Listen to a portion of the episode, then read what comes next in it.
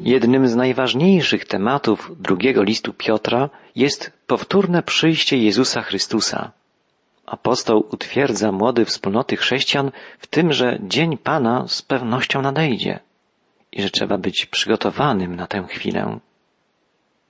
W ostatnim rozdziale listu czytamy od wiersza dziesiątego. A dzień Pana przyjdzie jak złodziej. Wówczas niebiosa z hukiem przeminą, żywioły zaś zostaną zniszczone w ogniu i ziemia i te dzieła, które na niej zostaną znalezione. Skoro to wszystko zostanie zniszczone, to jacy wy powinniście być w świętym postępowaniu i pobożności, oczekując przyjścia dnia Boga i starając się przyspieszyć je. Z powodu tego dnia niebiosa płonąc zostaną zniszczone, a żywioły rozpłyną się w ogniu. Ale my, zgodnie z Jego obietnicą, oczekujemy nowych niebios i nowej ziemi, w których mieszka sprawiedliwość. Wspaniałe słowa. Apostoł pisze kolejny raz o powtórnym przyjściu Chrystusa. Tym razem apeluje do odbiorców listu, aby wyciągnęli wnioski z tego, że mają oczekiwać na to przyjście. Jeżeli to wszystko ma się stać i ten świat nieuchronnie zbliża się do dnia sądu, to należy prowadzić życie pobożne, uświęcone. Jeżeli mają przyjść nowe niebo i nowa ziemia, na których zamieszka sprawiedliwość, to człowiek musi z całego serca, z całej duszy, ze wszystkich sił starać się, aby być odpowiednim obywatelem tego nowego świata. Dla Piotra zrezygnowanie z nadziei na drugie przyjście jest ściśle związane z degeneracją moralną. I apostoł ma rację. Jeżeli nic nie zawiera się w istocie drugiego przyjścia, jeżeli nie ma sensu w celu, do którego zmierza całe stworzenie, to życie traci wszelkie znaczenie. Taka właściwie była postawa pogan. Jeżeli nie ma celu, zarówno w egzystencji świata, jak i w życiu jednostki, a tylko jedynie pełne unicestwienie, śmierć, nicość, wtedy kształtują się określone postawy życiowe. Wyraźnie uwidaczniają się one nawet na pogańskich nagrobkach. Na jednym z nich można zobaczyć napis Byłem nikim i jestem nikim. Dlatego ty, który jeszcze żyjesz, jedz, pij i wesel się. Tak, jeżeli nie ma po co żyć, człowiek może stać się zupełnie obojętny na wszystko. Nic nie posiada jakiegoś wielkiego znaczenia dla niego. Jeżeli wszystko kończy się zagładą, w czasie której człowiek traci świadomość i przechodzi w nicość. Jeszcze jeden napis nagrobkowy. Kiedyś nie miałem życia i teraz też go nie mam. Nie zdaję sobie z tego sprawy i nic mnie to nie obchodzi. Jeżeli nie ma po co żyć i świat zmierza donikąd, wtedy musi nas przeniknąć uczucie zagubienia i grozy. Człowiek przestaje czuć się pielgrzymem, wędrowcą, ponieważ jego podróż właściwie nie ma celu. W swoim poczuciu zagubienia dryfuje bez celu, przybywa znikąd i donikąd zmierza. Nawet poganie zauważali bezsens życia pozbawionego celu. Nauka o powtórnym przyjściu Chrystusa, Zbawiciela, zawiera w sobie niezwykle ważną prawdę, że życie zmierza dokądś, do określonego celu. Bez tego przekonania życie traci sens. Sens życiu nadaje świadomość, że oczekujemy, zgodnie z obietnicą, nowych niebios i nowej ziemi. W słowach apostoła Piotra zawarta jest jeszcze jedna wielka prawda. Apostoł pisze o chrześcijaninie, który nie tylko oczekuje na przyjście Chrystusa, ale w jakiś sposób przyspiesza to wydarzenie. Nowy Testament mówi nam, w jaki sposób możemy to czynić. Możemy niejako przyspieszać przyjście Chrystusa poprzez modlitwę. Jezus uczył nas przecież modlić się tak. Przyjdź królestwo Twoje.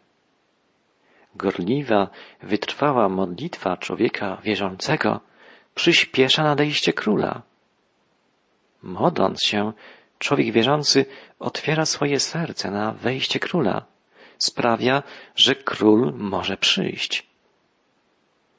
Po drugie, możemy przyspieszyć nadejście króla przez zwiastowanie Ewangelii.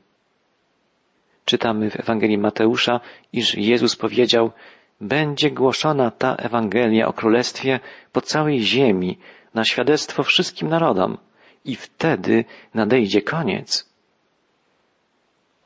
Wszystkim ludziom musi być dana szansa poznania i pokochania Jezusa Chrystusa, a wtedy nadejdzie koniec. Tak więc misyjna aktywność Kościoła, aktywność każdego wierzącego człowieka przyspiesza nadejście króla. I po trzecie, możemy przyspieszać nadejście Chrystusa poprzez pokutę i okazywanie Mu posłuszeństwa. Ta myśl jest bardzo bliska sercu apostoła Piotra. Rabini posiadali dwa powiedzenia. Grzechy ludu zatrzymują nadejście Mesjasza. Gdyby Izraelici szczerze pokutowali chociaż jeden dzień, Mesjasz już by przyszedł. I jeszcze jedno powiedzenie rabiniczne. Gdyby Izrael doskonale przestrzegał zakonu, chociaż przez jeden dzień, Mesjasz już by przyszedł. W szczerej pokucie, w prawdziwym posłuszeństwie, człowiek otwiera swoje serce dla nadchodzącego króla i przybliża jego nadejście. Pamiętajmy o tym. Pamiętajmy, że oziębłość naszego serca, czy jego letniość, nasze nieposłuszeństwo, nasze lenistwo, gnuśność opóźniają nadejście króla, Mesjasza. Natomiast nasze posłuszeństwo Bogu, nasza wytrwała modlitwa i szczere, kochające serce przybliżają nadejście Jezusa Chrystusa. Apostoł woła, ale my, zgodnie z Jego obietnicą, oczekujemy nowych niebios i nowej ziemi, w których mieszka sprawiedliwość. Dlatego, umiłowani, oczekując tego, postarajcie się, abyście zostali przez Niego znalezieni bez skazy i nienaganni w pokoju. Dalej Piotr podkreśla jeszcze raz prawdę, że opóźnienie powtórnego przyjścia Chrystusa jest objawem Bożej cierpliwości i dobroci. Pisze, a cierpliwość naszego Pana uznajcie za ratunek. Tak jak to również umiłowany nasz brat Paweł napisał wam zgodnie z daną mu mądrością, jak też we wszystkich listach, w których mówi o tym. W nich są pewne sprawy trudne do zrozumienia, które ludzie niewykształceni i niezbyt umocnieni przekręcają, podobnie jak i pozostałe pisma, na własną zgubę. Piotr nawiązuje tu do wypowiedzi Pawła i pisze, iż naucza on tak jak on. Prawdopodobnie chodzi o to, że Paweł również zachęcał do pobożnego i świętego życia w obliczu rychłego, powtórnego przyjścia Pana. Chodzi o przekonanie Pawła co do spowolnienia działania Bożego, które nie świadczy o obojętności ze strony Boga, ale stanowi przedłużenie szansy na pokutę i na przyjęcie Jezusa Chrystusa. Tu apostoł Paweł i Piotr są zgodni, nauczają tak samo. Apostoł Paweł pisał o tych, którzy lekceważą bogactwo dobroci Bożej, Jego cierpliwości i pobażliwości, zapominając o tym, że dobroć Boża ma prowadzić do upamiętania. Paweł, apostoł narodów, wiele razy mówił o cierpliwości i pobażliwości Bożej. i wskazywał, tak jak Piotr, że powstrzymanie ręki Bożej to nie powód do tego, żeby grzeszyć, żeby używać życia, ale że jest to szansa na pokutę, na nawrócenie się, na poprawę życia. Apostoł Piotr, wspominając pisma Pawła, pisze, że niektórzy ludzie niewykształceni, nieuczeni, nieżyczliwi przekręcali jego nauki ku własnej zgubie. Nauczanie Pawła było przekręcane, źle rozumiane, źle interpretowane i w związku z tym źle postępowali ludzie, którzy nie rozumieli nauk apostoła. Chodzi na pewno o naukę o łasce Bożej. Była ona często źle rozumiana, nadużywana, wykorzystywana jako zachęta do grzeszenia, bo skoro Bóg zawsze przebacza, jest łaskawy, to można grzeszyć, aby łaska była jeszcze obfitsza. Było to fałszywe podejście. Nauczanie apostoła Pawła odnośnie wolności chrześcijańskiej służyło niektórym do usprawiedliwiania rozpusty. Ludzie postępowali niemoralnie, bo uważali, że skoro są wolni, to mogą czynić wszystko, co im się żywnie podoba. Nauczanie apostoła Pawła na temat usprawiedliwienia jedynie z wiary także służyło jako argument, że postępowanie na co dzień nie jest rzeczą istotną, ważną. Tak więc wszystkie podstawowe nauki apostolskie były przekręcane. Dlatego Piotr, podobnie jak czynił to także Paweł, występuje przeciwko takiemu wypaczaniu Ewangelii. Jeden z biblistów stwierdził, że kiedy mamy do czynienia z poważnym podejściem do prawd biblijnych, prawd ewangelicznych, to wtedy jest to jak gdyby kroczenie wzdłuż górskiej grani. Jeden krok w którąkolwiek stronę, w bok, jest krokiem ku katastrofie. Jezus jest Bogiem i człowiekiem. Bóg jest miłością, ale też sprawiedliwym, świętym Panem. Chrześcijaństwo opiera się na łasce Bożej, ale też i na czynach moralnych wierzącego. Chrześcijanin żyje w świecie doczesnym, ale też w świecie wiecznym. Przeakcentowanie którekolwiek strony tych wielkich prawd prowadzi do niebezpiecznych herezji, do wypaczania Ewangelii. Najbardziej tragiczną rzeczą w życiu jest przekręcanie prawd Ewangelii przekręcanie, wypaczanie nauki Pisma Świętego. Dlaczego? Dlaczego tak się czyni? Zazwyczaj w celu usprawiedliwienia własnych błędów, własnych poczynań, zamiast przyjmowania nauk Biblii jako przewodnika, jako czegoś, co jest najważniejsze w życiu, czego powinniśmy się trzymać, jako wyznacznika tego, czego Bóg od nas oczekuje. Pamiętajmy, zawsze powinniśmy być uczniami Słowa Bożego. Pismo Święte powinno być naszym przewodnikiem, a nie materiałem do dyskusji czy do pouczania i oceniania innych. Dlatego, ukochani, oczekując tego, postarajcie się, abyście zostali przez Niego znalezieni bez skazy i nienaganni w pokoju apeluje Piotr. A końcowe słowa apostoła brzmią następująco. Wy więc, umiłowani, wiedząc o tym wcześniej, miejcie się na baczności, abyście zwiedzeni przez błędy ludzi nieprawych, własnej stałości nie doprowadzili do upadku.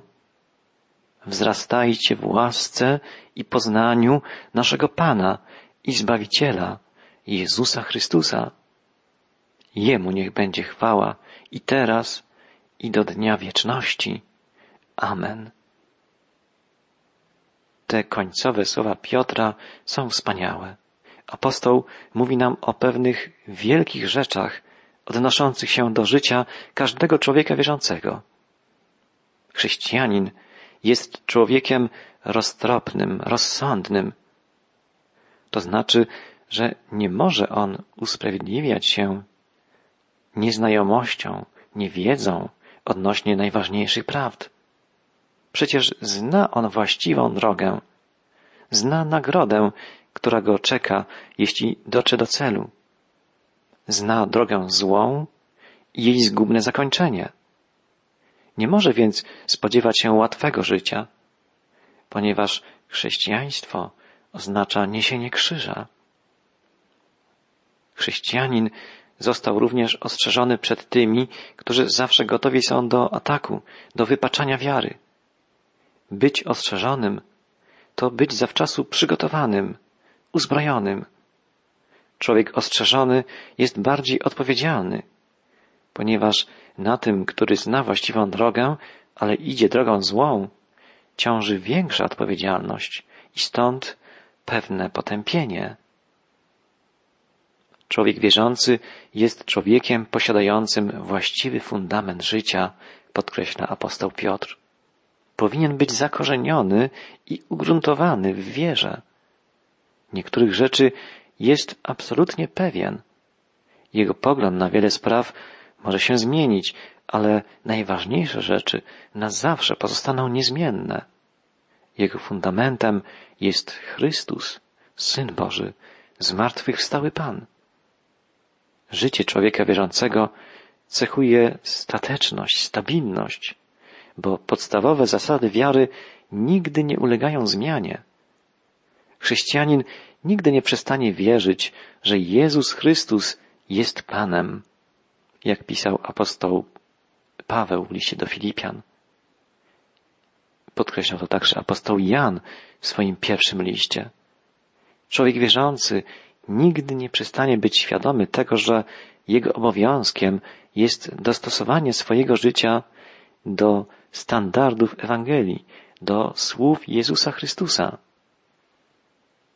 I w końcu, co podkreśla apostoł Piotr, chrześcijanin to człowiek, którego życie znajduje się w procesie ciągłego rozwoju. Stabilność chrześcijańskiego życia nie oznacza stania w miejscu, bo to jest wtedy cofanie się, to jest śmierć. Chrześcijanin musi codziennie przeżywać cud Bożej łaski i codziennie wzbogacać się w dary Boże, we wszystko to, czym obdarza go Boża łaska.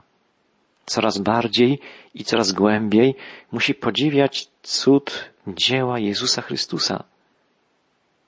Wielki budynek może stać jedynie na solidnym fundamencie. I tylko dzięki głęboko zapuszczonym korzeniom wielkie drzewo swoimi gałęziami może sięgać nieba. Chrześcijańskie życie to życie posiadające solidny fundament, a jednocześnie stale rosnące w górę. Wszystko to jest możliwe, ale tylko wtedy, gdy chrześcijanin żyje na co dzień w mocy Jezusa Chrystusa i Jemu, Panu i Zbawicielowi, oddaje Piotr wszelką należną mu cześć i chwałę, kończąc swój list. Wzrastajcie w łasce i poznaniu naszego Pana i Zbawiciela, Jezusa Chrystusa. Podsumujmy na koniec krótko, co stanowi główne przesłanie drugiego listu Piotra.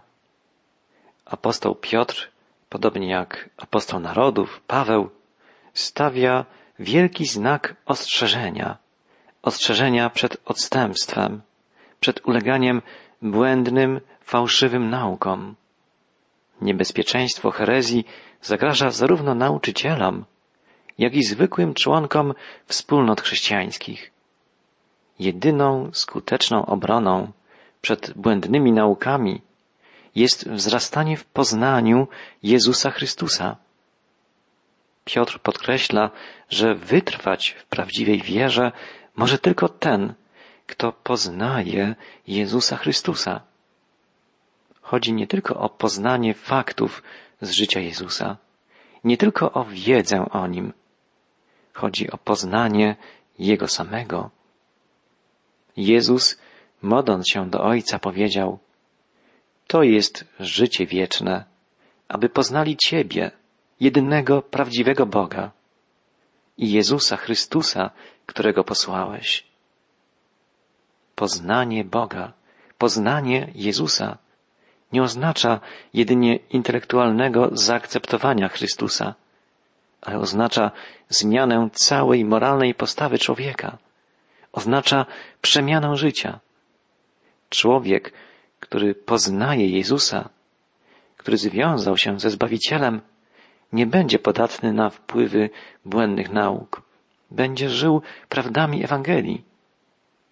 Przesłaniem listu Piotra jest więc nie tylko ostrzeżenie przed niebezpieczeństwem odstępstwa, ale także i przede wszystkim wskazanie jedynie pewnej obrony, wzrastania w poznaniu Jezusa Chrystusa. Kluczowym wierszem całego listu jest jego końcowy werset. Wzrastajcie w łasce i w poznaniu Pana naszego i Zbawiciela, Jezusa Chrystusa. Jemu niech będzie chwała teraz i po wieczne czasy. Amen.